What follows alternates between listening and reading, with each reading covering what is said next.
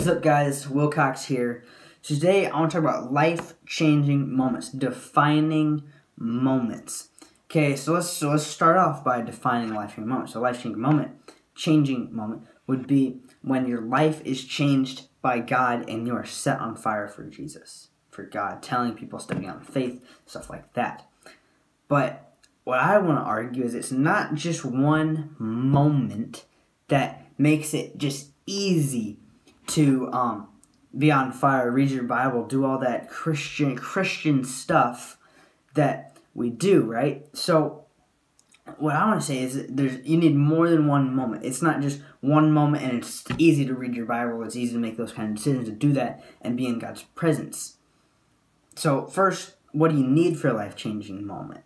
Well, you don't. I can tell you for one fact, you don't need a youth service. You don't need a band. You don't need a pastor. You don't need everybody laying hands on you and praying for you. That is, that is great. That's good.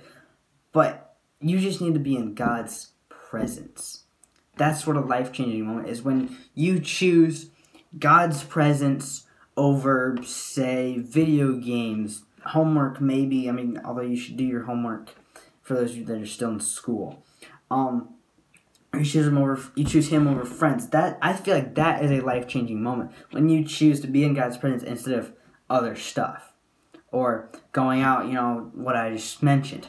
So that's what that's what this devotion is for is to help us encourage us and bring us back to let's just be with god. Let's read our bibles. Let's let's learn about him. Let's let's be men and women of after god's own heart like david was. And see david he had tons of life changing moments. Every every song that he wrote was a life changing moment for him. Was choosing to oh I'm sin I messed up. Dang it, right? But you need to go to do that. You have to go to God's presence when you do, and I feel like that's a life changing moment. It's cha- that's that's changing your view. Is okay. I've sinned. I gotta talk to the Father, right?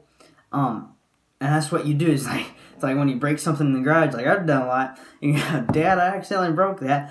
Then he's loving, he's caring, right?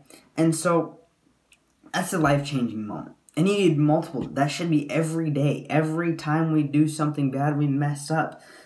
And you don't need a youth service, you don't need a band, you don't need a pastor.